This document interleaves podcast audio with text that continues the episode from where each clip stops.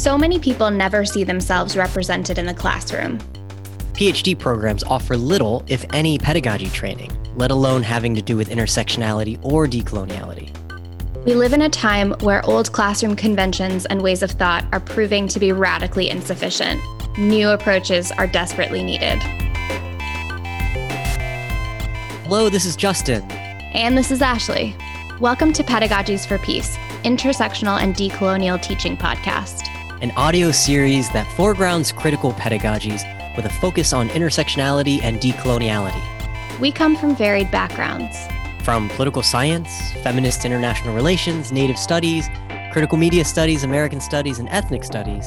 From philosophy, peace studies, gender studies, and political theory, to bring you insights from thought leaders and offer glimpses of what could be. From transformations inside the classroom to rethinking what is possible.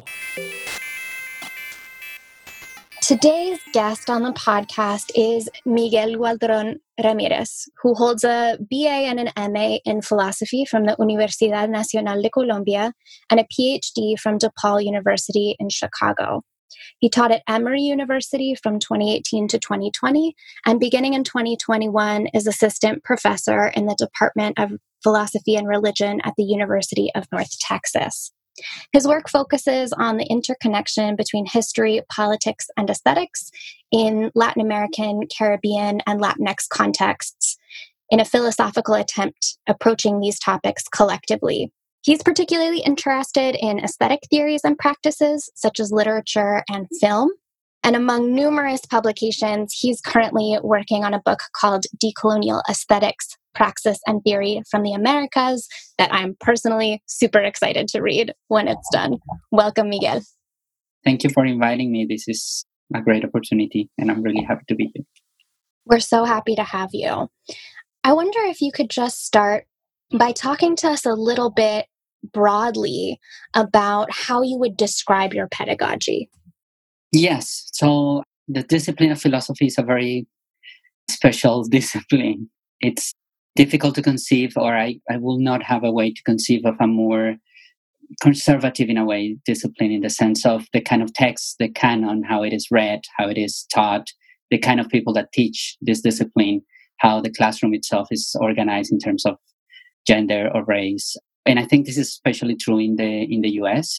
There's a demand of transformation that is very loud, but obviously, as many of these things will take a long time. So I am intervening in this canon as a philosophy professor, attempting to use the resources that we have and consider critical pedagogy as a way to intervene in this canon. So I'm not interested in considering the history of philosophy as something that we should just overcome and not looked at in any way, but I'm interested in intervening in this way in which philosophy is taught, the kind of people and readings that we do, in order to show that the structure itself of this so colonized canon shows and says a lot about what philosophy is and what philosophy can do. So I am interested in acting this transformation in showing students, especially young students who are just starting to read philosophy, that this is our history and that in order to do philosophy, you have to grapple with this colonial history and colonized history of teaching. Um,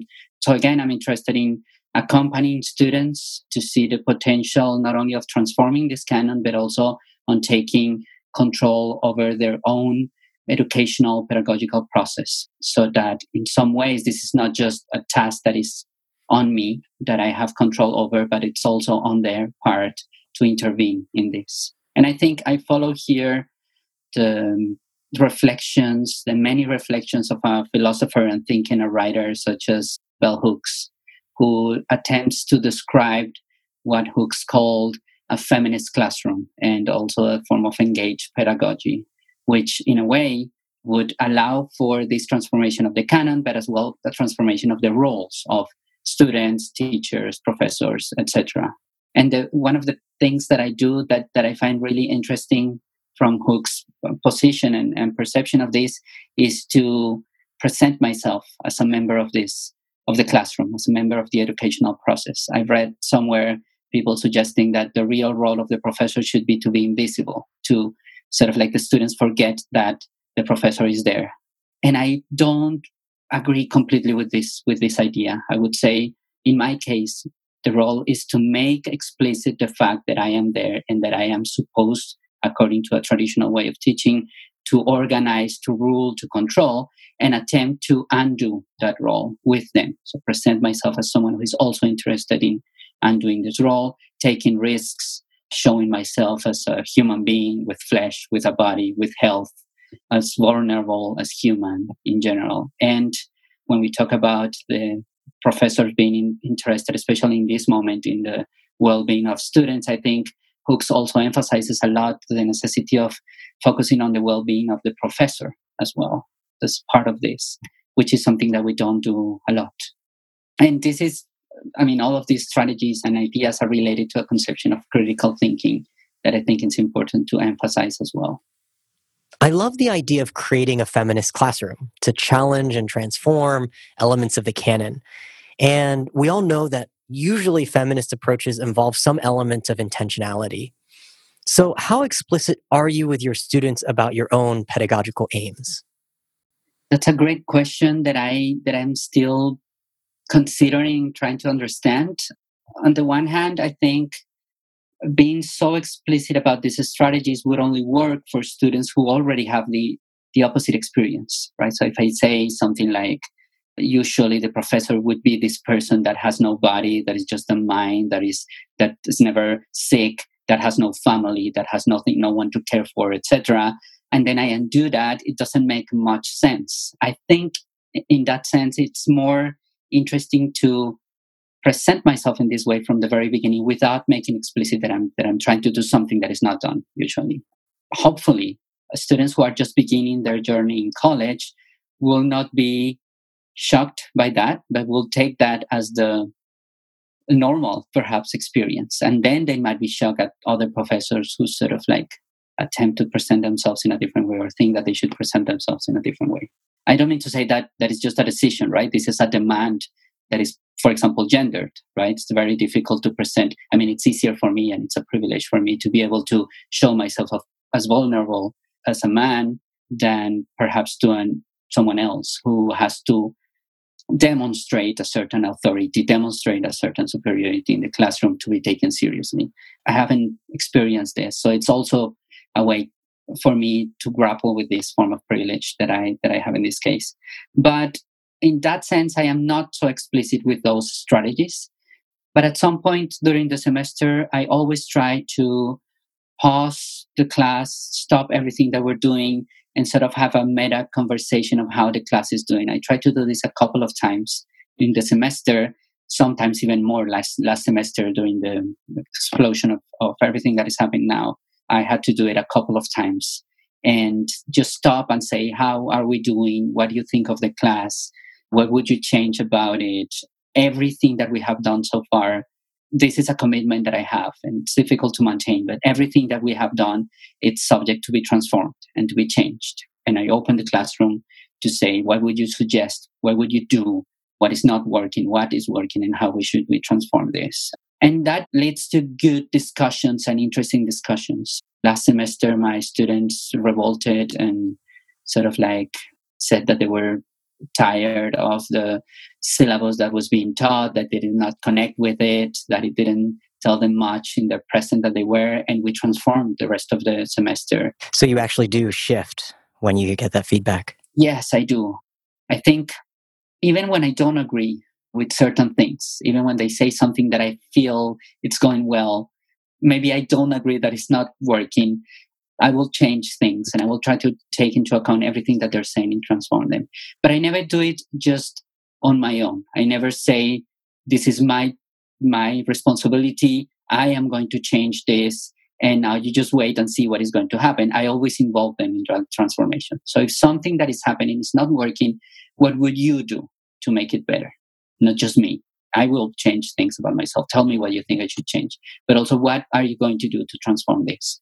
And so that suggests that they have control over this just, just as, as much as I have. And in that sense, if it is a bad class, if it doesn't work, it's not just my responsibility, it's the responsibility of everyone, which is an, an idea that is very complicated to young people, to young students, especially because, I mean, they don't have many, many examples of this, but they're also not used to participating and and being in control of those things that much. So so it's a mixture of being explicit about certain things and not about about others, I think. The showing vulnerability and my humanity is something that I joke with them like all the time and and I think in a sense they know they know what I'm doing. It's not a performance in the sense that I'm not that I'm telling them or lying to them or telling them that I'm going through things that I'm not. But when something is happening to me, when I didn't sleep last night because my daughter woke up three times, when we are dealing with conditions, material conditions in our family, in our household, etc., I tend to talk about that because it's also part of what we should be reflecting upon. I think. Yeah, I like what you were saying earlier about being able to connect with students or set this sort of tone of the feminist classroom as the new normal with like maybe the hope that without having to present students with maybe a, a, more outdated model of what the professor is meant to do or how classrooms are meant to be, that there's a space for feminist and decolonial pedagogues to like set the course of what normal should be like. And I also know that in this particular moment, in the midst of a global pandemic, normal as a baseline has really shifted a lot. And so I'm wondering if you could talk about maybe how this semester and half of, of last spring semester maybe has stretched or changed your approach to pedagogy, or how you've been able to take some of these feminist and decolonial pedagogical lessons and transform them for the new situation that we're facing? Yes, I have to say, I don't feel very successful in doing that the shift to online teaching has been pedagogically, I think, very challenging for me.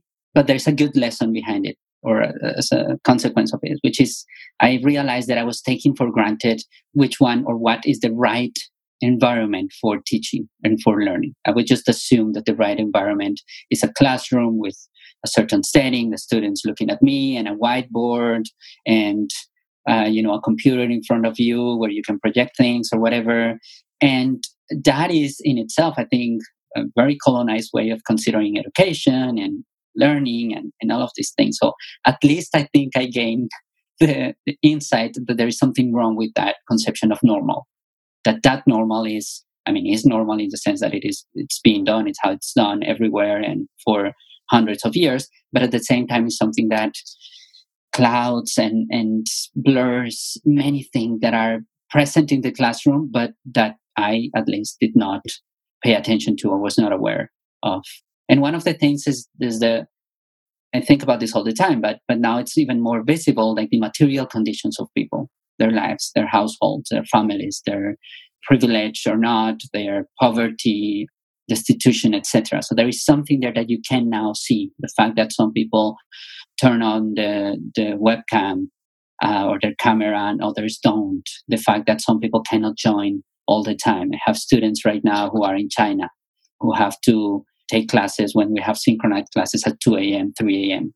So those material conditions there, I think, are very important. I had students last semester who were who were sick, who were dealing with family members who were sick, who were in charge of siblings, several siblings, because there was no no other adult in the in the household that could take care of them etc and now i'm seeing this more and more. So that's one challenge that i think i mean i'm still struggling with but i think it's interesting.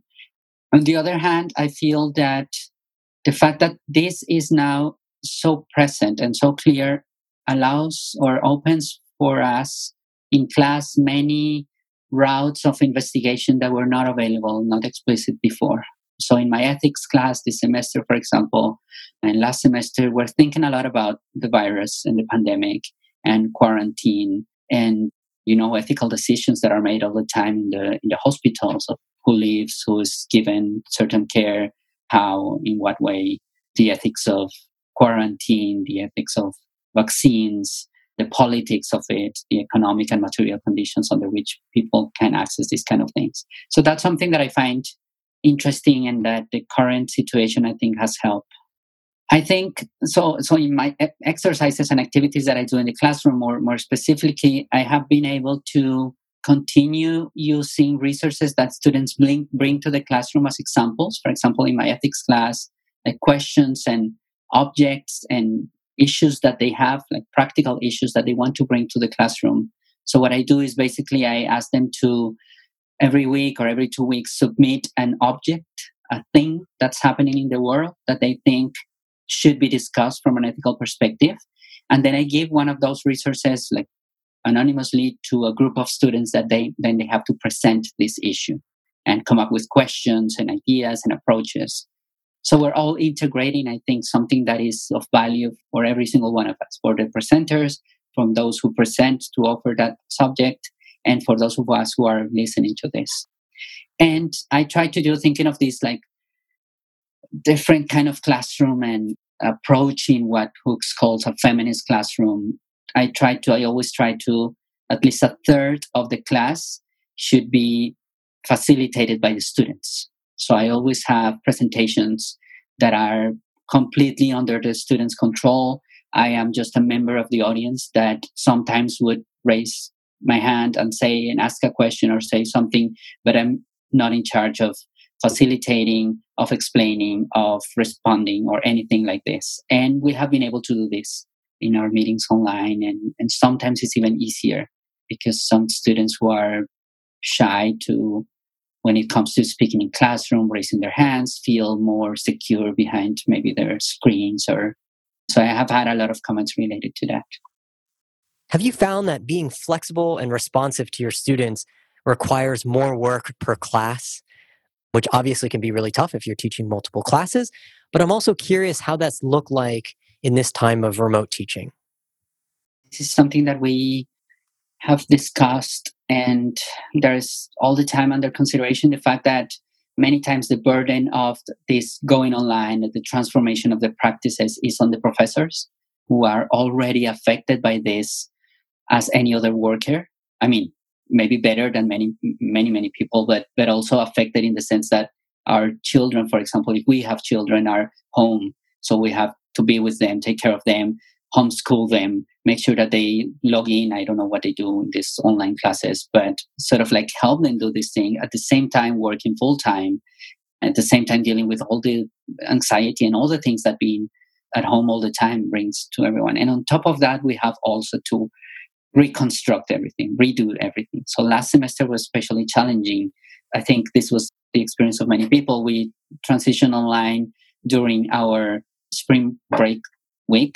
And so we had the time at least to devote a week to consider how we would do this, but it was very difficult. I think in my current situation, my university has been very good at providing resources for professors to think and to learn how to do more things online, workshops. Um, we took an online class on strategies, resources, ideas, and that was also constructed by the people like whose work is doing this, like working with online technology, but also with input from the professors themselves, like things that they have done that helped, things that they did last semester that helped, etc. So that was very helpful for me, and I think at the very least, institutions should offer this to, to professors, like support all the time, but also a training, a new form of training that is also paid. So this is another thing that my current university did. We were paid for participating in this workshop, and it was not a small amount. It was not a, a symbolic mm-hmm. amount. It was a real amount that actually paid for a lot of time that we spent, like watching videos and writing and doing things. That was because of the pandemic shift to online. They did that. Yeah. So this was done over the summer. So not last semester, but over the summer, we took this class and we were paid for that. And I think that's great. I mean, that's something that perhaps is shocking to hear for for many of you who are listening because it's not a traditional way of doing things, but it's a right way and it's the least that universities can do. I mean, many universities could do so much more, like uh, investing in then like technological resources, pay for your internet, and so many other things, right? Books. And now that we don't have access to real books, at least ebooks or things like this that we could buy if they're not available to the library, so many other things. But but I think this is a lot of help, and this is so I agree with you. that we have this burden on us, but institutions should be able to do so much more uh, related to this. I have heard a criticism also on the other hand that by accepting this, by accepting going online, just doing so much work, that transforming our syllabi into this thing that we can share with students, more working endless hours in our Canvas or Blackboard pages, that is a lot of work. We are sort of accepting this as the new normal. And then universities are going to start just relying on more online classes to cut expenses and things like this. And I hear that criticism and I agree that there is something about this flexibility that we are incorporating in our own labor that might be just taken as the as the new normal in a way. So more expected from us even more work even more commitment. My father is a teacher a professor in colombia and he had a, a difficult time. He still has a difficult time going online because it's i mean we take for granted a lot of the kind of technology that we know and sort of like i I know how to do these things. I can learn fast. And this is not the case for so many people, and especially not for so many students as well who have to deal with this kind of thing. And so I think there's something about this criticism as well that I think it's important. I, I wouldn't know how to answer this this question as well. Is it correct? Should we refuse to go online completely? Should we say not because we want to go face to face and take the risk, but we should maybe do more to resist this what is being expected from us or demand more things like i don't know some sort of like childcare that is offered by universities that sort of like help in this way. Thanks. I wanted to ask you a question as a fellow philosopher. Yes. Um, so uh, you know as you mentioned earlier philosophy itself has like a very specific canon that is often incredibly european and western but it's also a canon that, uh, in my experience, tends to think about the process of learning or the content of knowledge as something that's wholly rational, right? It's just something that happens in your brain in a sort of disembodied way. The way that philosophers often talk about this kind of critically is like, we're just brains in a vat. And all you need to do in order to understand the world is just have this super clear, rational, scientific, objective calculation that you can make on the basis of having the best data, the best information, mm-hmm. and actually by abstracting yourself from all of your particularities. Yes. And what I hear you talking about so much in relationship to your students and your pedagogy is actually the power of re-emplacing your mind inside your body and inside your context. And so I was wondering if you could talk a little bit more about that as a philosopher, as someone who works on theory, and as someone who teaches theory, like what that experience or that journey has been like through your career and with your students. Yes, that's a great question. So I think like this demand of thinking in this way.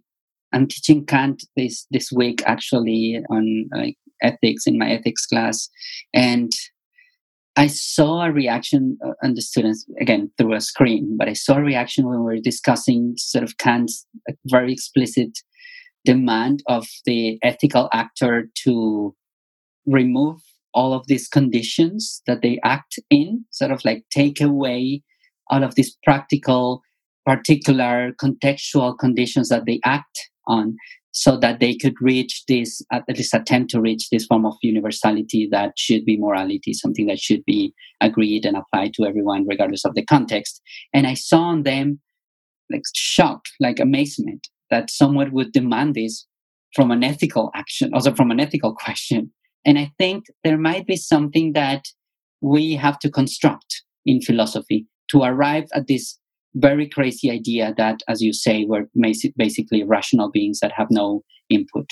So they struggle, I think students struggle from the very beginning with some Platonic suggestions about this when we read the Apology, when we read Kant in a way. So I believe now that as students of philosophy and, and philosophers, we have been or attempted to be convinced that this is philosophy and this this is the way to think that we have to disembody ourselves and so what i try to do is never do that never construct this for students so that they have to deconstruct it later so i constantly ask in class this is difficult because we're not not used to share so much about us in the classroom. And sometimes I share maybe too much about myself and my life and my daughter and my partner. And I begin classes usually trying to ask them something that happened in their lives this week, like something good, something that they are proud of or that they were happy or something good that happened to their families. And the first time I asked this question, they are like, really? Should I, I are you really asking this? Should i tell you something that happened to me that was but i think like by creating this sort of environment they're never taught they're never convinced that they have to get rid of those things in order to think. So in my assignments i try to always ask them for their conditions under which they are thinking about this so if we are thinking about the body and the soul reading plato and and augustine and contemporary theories, I ask them not only to think what the author said, but also what do you think about this? How does your beliefs, religious beliefs, or your communities or your parents consider this? How do they think about this? What do they think about the soul and the body and the connections? What kind of thing that has happened to you in college, for example, has made you think that you not only think with your soul, but also that you have a body that thinks with for you and that when you don't sleep enough, you're going to think less or it's going to be more difficult or when you take crazy studying pills and you stay awake all day then next day you're not going to be so ready to go to class and to say meaningful things so that's one way that i try to do this i think there is also an interesting way of including that attempt to include readings always in my classes that think this question very explicitly. So that would explicitly tell students when they read it what is the role of affect, emotions, feelings, materiality in thinking, right? In thinking philosophy, in doing philosophy, which is something that canonical traditional philosophy not, not always does, I think. And it's interesting to consider it this way. Miguel, can you share with us one text or an experience that has shaped your approach in the classroom? Yes, I always think of this. So at DePaul, we had to teach a class called multiculturalism in the US. And actually, we created, or you were teaching this with other people before me. So I, I used a lot of your syllabi and, and ideas, and we created this class on prison abolition. So to teach multiculturalism through prison abolition. And like I cover including the, the history of some of these ideas of multiculturalism through the test of what is happening in the US, which is supposed to be this multicultural society and in what way we deal with that and how it's that reflected in the in the prison itself. And two things happened in those classes. I taught that class several times. One was that Trump was elected when, when during that time I was teaching that class, and so the day after he was elected, we had class, and I was, I mean, we had a reading and we had something prepared, but I, but I came to class interested in discussing with them what the election meant, and something very interesting happened there. So um, Chicago is not like a especially conservative realm. The classroom at DePaul was, I mean, we had maybe one, two conservative students who were really against sort of like the kind of ideas that we were presenting, I was presenting in class in many times, the readings that we had. But when I offered the question, what do you think? I remember I said, what does this election mean for you?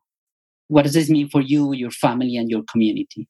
So, not just what you think. Are you happy? Are you unhappy? Is? Uh, but I think I started having reactions from students who never said anything in class before, who were very shy, who were never felt perhaps that that they were confident enough to discuss philosophy, to talk about the reading, maybe to offer an example. And I heard their voices in a different way, in a very different way.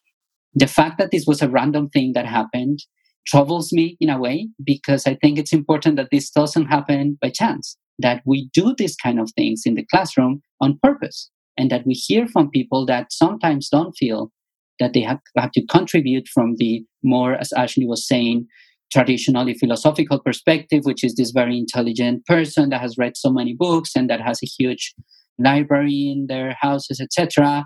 But also like a way of thinking about life that is available for everyone, no matter their conditions.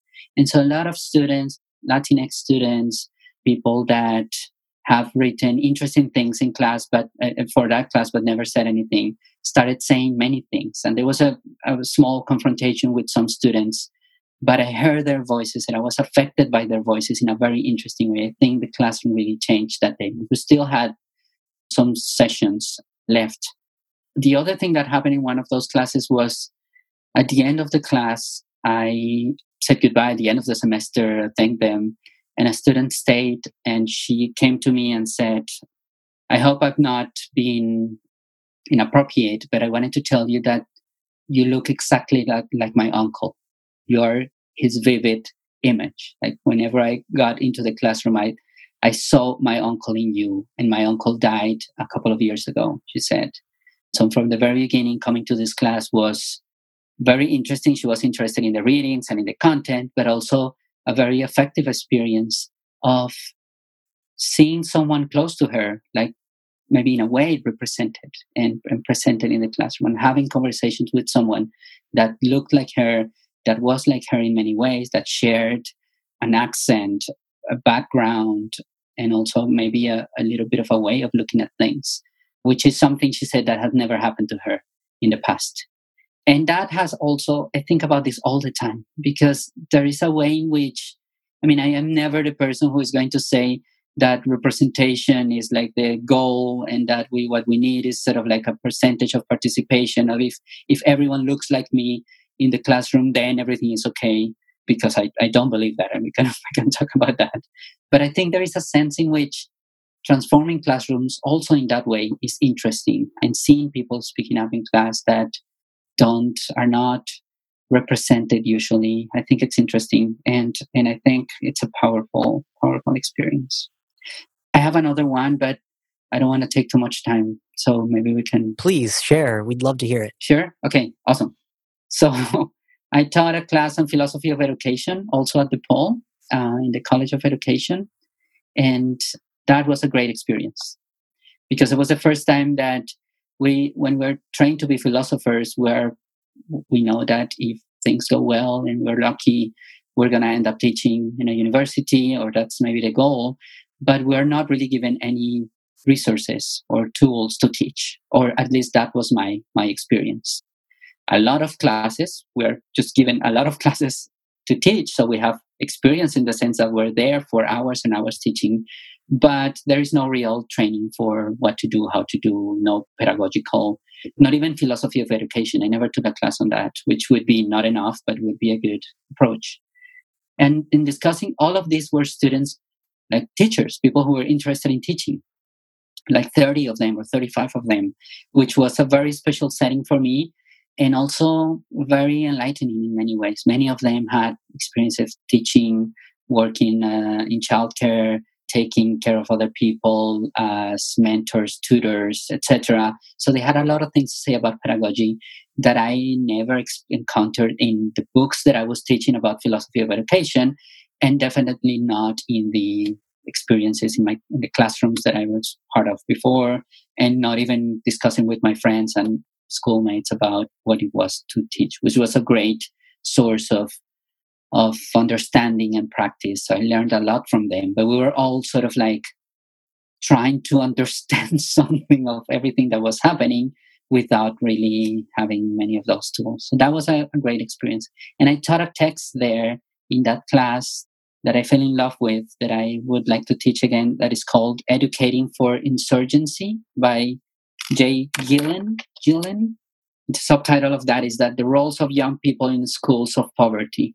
And it is sort of like a us american way of putting into practice many of the things that paulo freire and even bell hooks said in their books about teaching and, and pedagogy. So i would recommend anyone who is interested in in considering this in thinking about philosophy of education and education in general to take a look at this book which is based on an actual experience that is ongoing of what they call the Baltimore Algebra Project, which is uh, very briefly is a group of students in the Baltimore public schools who came together and organized classrooms of tutoring math for students, for disadvantaged students and, and people who were struggling by, the, by students themselves. So not a professor who, or a teacher who made them do this, but they organized themselves to to do this. And they, in order to do that, they have to deal with education as, as a practice, as a practice for transformation, as the author says, insurgency, as a tool for insurgency, which I think it's a fascinating idea. I wanted to invite you to say a little bit more about something that you just said about the limitations of representation. I think that often when we talk about anti racism or decolonization or feminism in the university classroom, the first step that many institutions or instructors will take is to diversify the identities of the authors they're reading in the classroom and or the university will attempt to hire a more diverse group of faculty members and I, I don't take what you said to be critical necessarily of those two things but mm-hmm. rather to highlight that there are some limitations there that we might think beyond or push beyond and i was wondering if you could just say a little bit more about your perspective on the representation question yes definitely so basically the idea would be that that we have to limit the way in which we consider. We have to see the limitations of considering politics only in terms of identity. So that identity will not be enough or, or reconstruct our societies in terms of representation of certain identities is not enough to transform the relationships that we have among each other, our structures, our economic, productive, social structures at all. And what we face, which is a huge danger and a threat by this, is just to replace the figures and the people who are implementing the same kind of system, basically at any level, in the university, in the economy, in the forms of production and reproduction, etc. So we are threatened with, for example, if we want to consider feminism or, or a feminist approach to to a transformation as just having women representing or women in, in, in uh, roles of power and CEOs and uh, administrative positions, etc. We are facing the possibility of just having a form of I don't know how to call it, like a business-like CEO sort of feminism, which is basically, yeah, we want to have women as bosses, but everything else is going to be the same. They're still going to be the boss. They're still going to exploit workers. They're still going to demand certain things. But now we have certain things that men by themselves will not do in these positions. So, in that sense, I think what I'm trying to say is it's not enough. I agree with you, Ashley. It's very, very important to transform the face and to transform the people who are inhabiting these roles as well. So, it's unacceptable that the percentage of women, uh, people who are not, not men, people of color, in the discipline of philosophy, professors, for example, PhD students is so low. Like the percentage of, for example, Black women who are doing their PhD in philosophy. So this is unacceptable. It has to be transformed, and we have to take measures in order to transform this. But to do this is not going to be enough at the university level, and also not enough in order to transform the discipline. And maybe the threat, the other threat in this case, is that we end up like I don't know, in teaching, transforming the canon, for example, one easier way would be just to make sure that you have at least half of the class or half of the readings in the syllabus written by people different than the usual philosopher, and how we think of the usual philosopher. So include women, include people of color, and that's going to be enough to transform the discipline of philosophy. And as, as we said before, I don't think this is going to be enough at all. We also have to transform the way in which we do philosophy. And for that, that's not depending on identity. That's not depending on the identity itself. But we can have what we call a feminist classroom presented, defended, enacted, and reconstructed by many different people. We will not be able to have it just by one group of people. But we need this kind of connection and sort of like reciprocity between these two strategies, let's say. So, Miguel, I was wondering if you could tell us a little bit about your approach to integrating intersectionality into your classroom in a way that avoids tokenism. Yes, yes, definitely. I, I think, as we were saying before, there is this risk of just replacing figures or replacing moment spaces with figures without attempting a real transformation of of the how and the what we're doing in the classroom. So I think in my classes, what I try to do with my syllabi is include questions that come from groups that are usually not represented, groups of people who are not represented in the philosophy canon at all, but not, not as examples of something. So not as now we are going to read what some black person thinks about politics, or now let's read this other perspective so not in the sense of a perspective that is equally put on the on like the other side, but a way in which these examples and these and these readings and these people are intervening in what philosophy is in itself. Not only giving us an example of another way of looking at politics, but intervening in what politics or political philosophy in general is. So I don't know, teaching, for example, Angela Davis or Frantz Fanon or Anzaldúa there is a way in which you can just present it as examples of identities or of defending certain identities or representing identities. But there is another way in which we can read them by showing that in order to understand what they're saying, you have to deal and grapple with the whole thing, with the whole structure. So the structure cannot be maintained as the same if we are really taking seriously what they're saying. So Angela Davis intervening in the history of the participation of black women in, in social movements and in, in the thought of, of what the political is will not just be taken as filling the, the category or the day of person of color or a woman, etc., but actually showing how that identity, that category in particular, has been created through a history of understanding certain other categories. Or Anzaldúa will not just be the Chicana example, right, that you add at the end of the syllabus but actually by reading her seriously we are intervening in that in that tradition because it's impossible to understand this category this thought without putting into question the whole point there. And yeah so in my aesthetics classes for example we read about bell hooks uh, understanding of the role of photography in african american households and, and her own example not as an example of black aesthetics but showing how considering aesthetics from a black perspective is a different thing in itself that would require to understand aesthetics as a whole in a very different way. So I think that would avoid avoid tokenism and at the same time transforming and shifting the places out of which and the experiences out of which we think philosophy is done and we think with philosophy. Well, thank you so much, Miguel, for your time. Uh, you've you. given us given us a lot to think about and, and given our listeners a lot to think about as well. So I know that we'll continue the conversation, and it's so great to have you today. We appreciate your time. Thank you again. Thank you so much for the invitation. I had a great time. Thanks so much, Miguel. So, Justin, that was a super exciting interview with Miguel. What's sure sitting with you? What's what's like animating you or exciting yeah. You? Well, you know, I have to be honest. I think when we first started, just thinking about what he said, like, where are you theorizing from? Where are you processing from? I was a little bit down because, you know, just recently we heard news that critical race theory is sort of being banned or barred and that there's this movement to what promote patriotic education, I think it is. I was just sort of thinking at that these spaces that we're trying to think in and that we're trying to move into are actually under threat, which is nothing new but to have it so visible really kind of brought me down.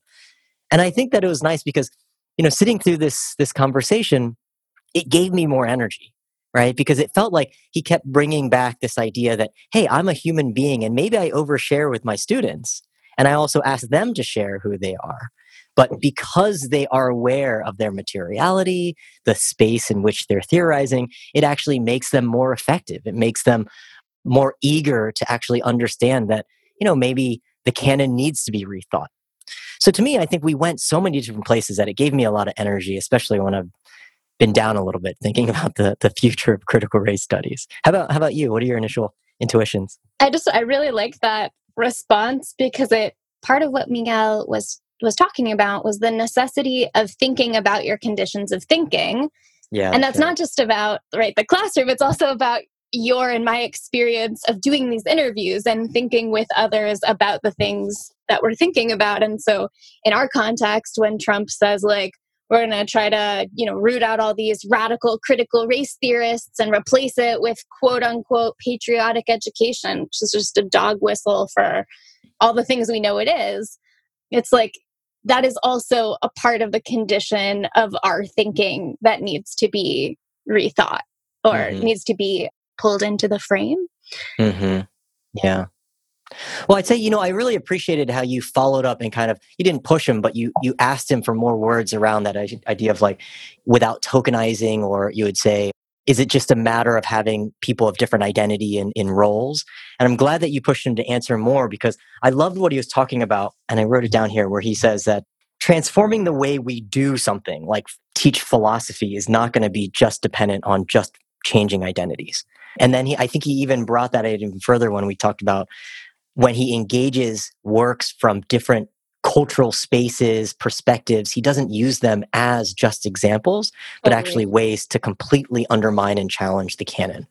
Right. And so to me, I think it was a great follow up question because when we see popular discourses around race and difference, it's usually so identity based and so sort of like, you know, siloed that we forget that it's actually much more nuanced than that. And when we're siloing, we're actually doing ourselves a disfavor right? We're doing ourselves a disservice. Totally, totally. And, you know, dear listeners, don't worry. We are both on board with many forms of identity politics. And sure. we think identity is important and crucial and definitely, you know, a part of a liberation project.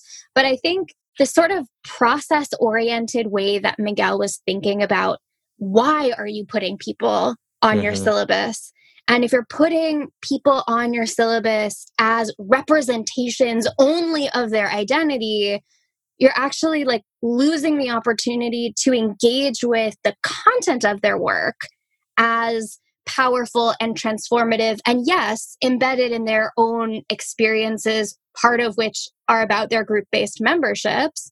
But it's also about like, in order to understand the topic or theme or question under consideration, like the content of this perspective is really important.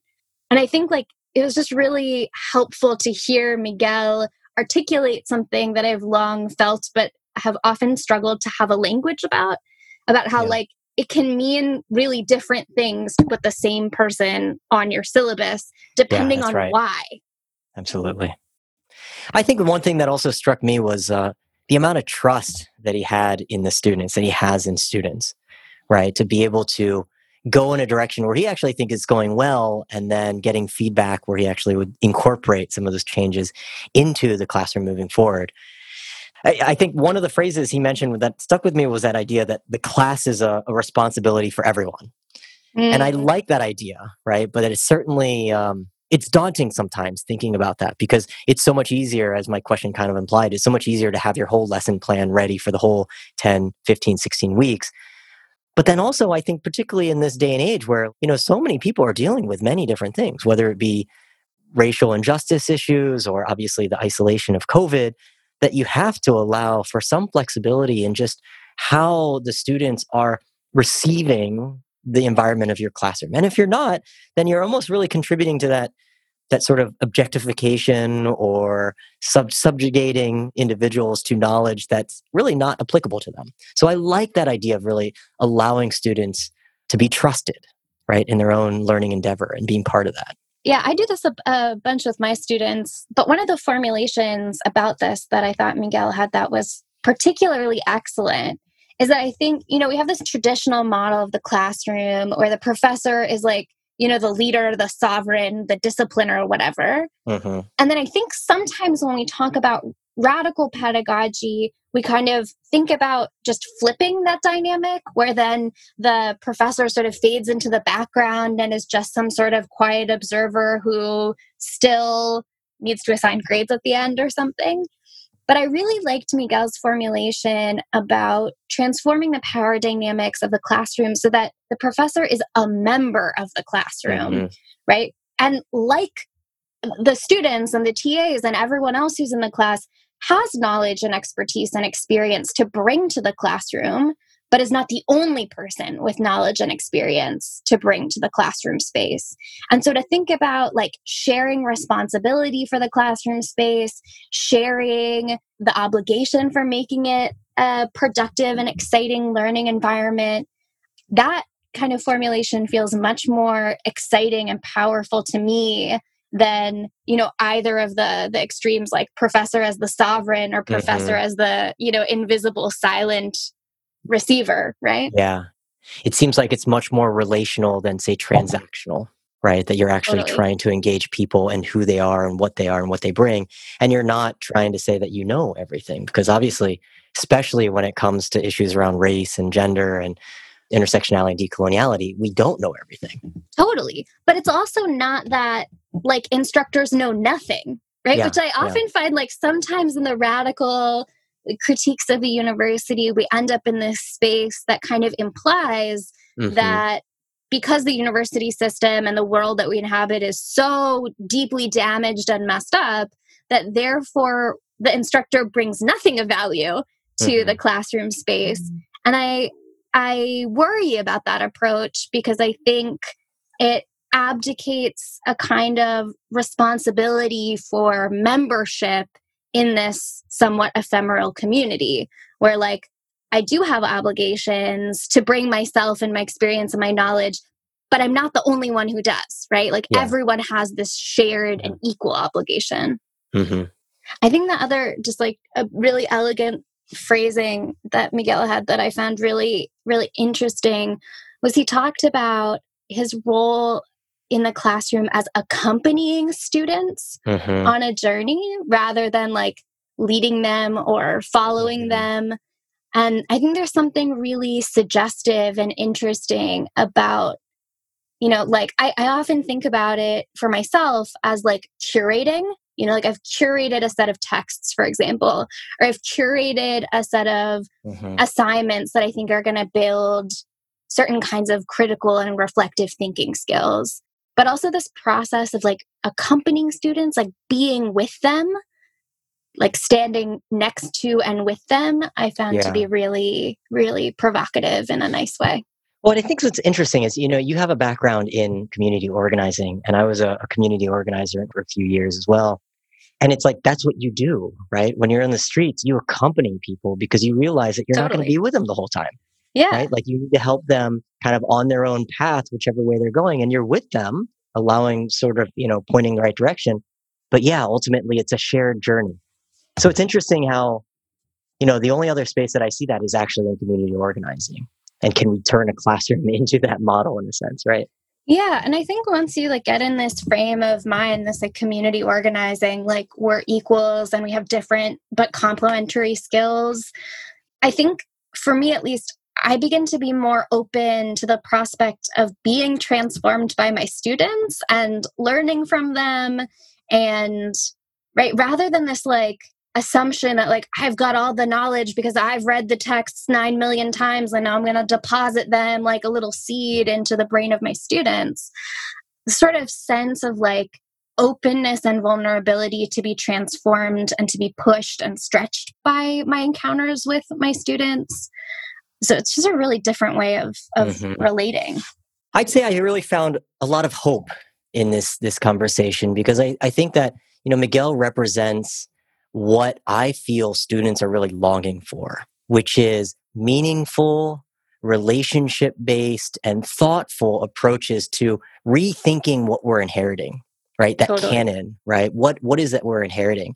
And I think that he brings this really nice, soft, gentle understanding, and yet obviously very sharp and analytical. But I feel that today that's that's what young people are looking for. They're looking for relationships. They're looking for a relational way of understanding the world, and also one that we can actually get beyond just these identity politics. So I found I found a lot of hope in what he was bringing. Yeah, I also just like the idea, like, again, just such a hopeful idea about like, if we change how we are teaching, we can actually reshape what normal classrooms look Yeah. like. Right? Yeah. Like, like if we're the Mhm. first experience, and if there's like a you know a, new- Yeah. a generation or a massive scale transformation of what university classrooms and pedagogy looks like, it Mm-hmm. actually doesn't take super long to make some changes in expectations and le- what's normal and normative because every crop of students is uh, you know on campus for only 4 or 5 years and so the ability to like set new normals and new expectations actually is quite strong in a way that that for me was like a really helpful reframing because when i'm thinking about you know inherited patterns and structures of domination these are like patterns and habits and structures that you know, confirm and reproduce themselves over centuries and therefore yeah. feel really hard to meaningfully shift. And I, I, don't think what Miguel was saying was like, oh, well, we can, you know, snap our fingers and then, you know, mm-hmm. liberation is tomorrow.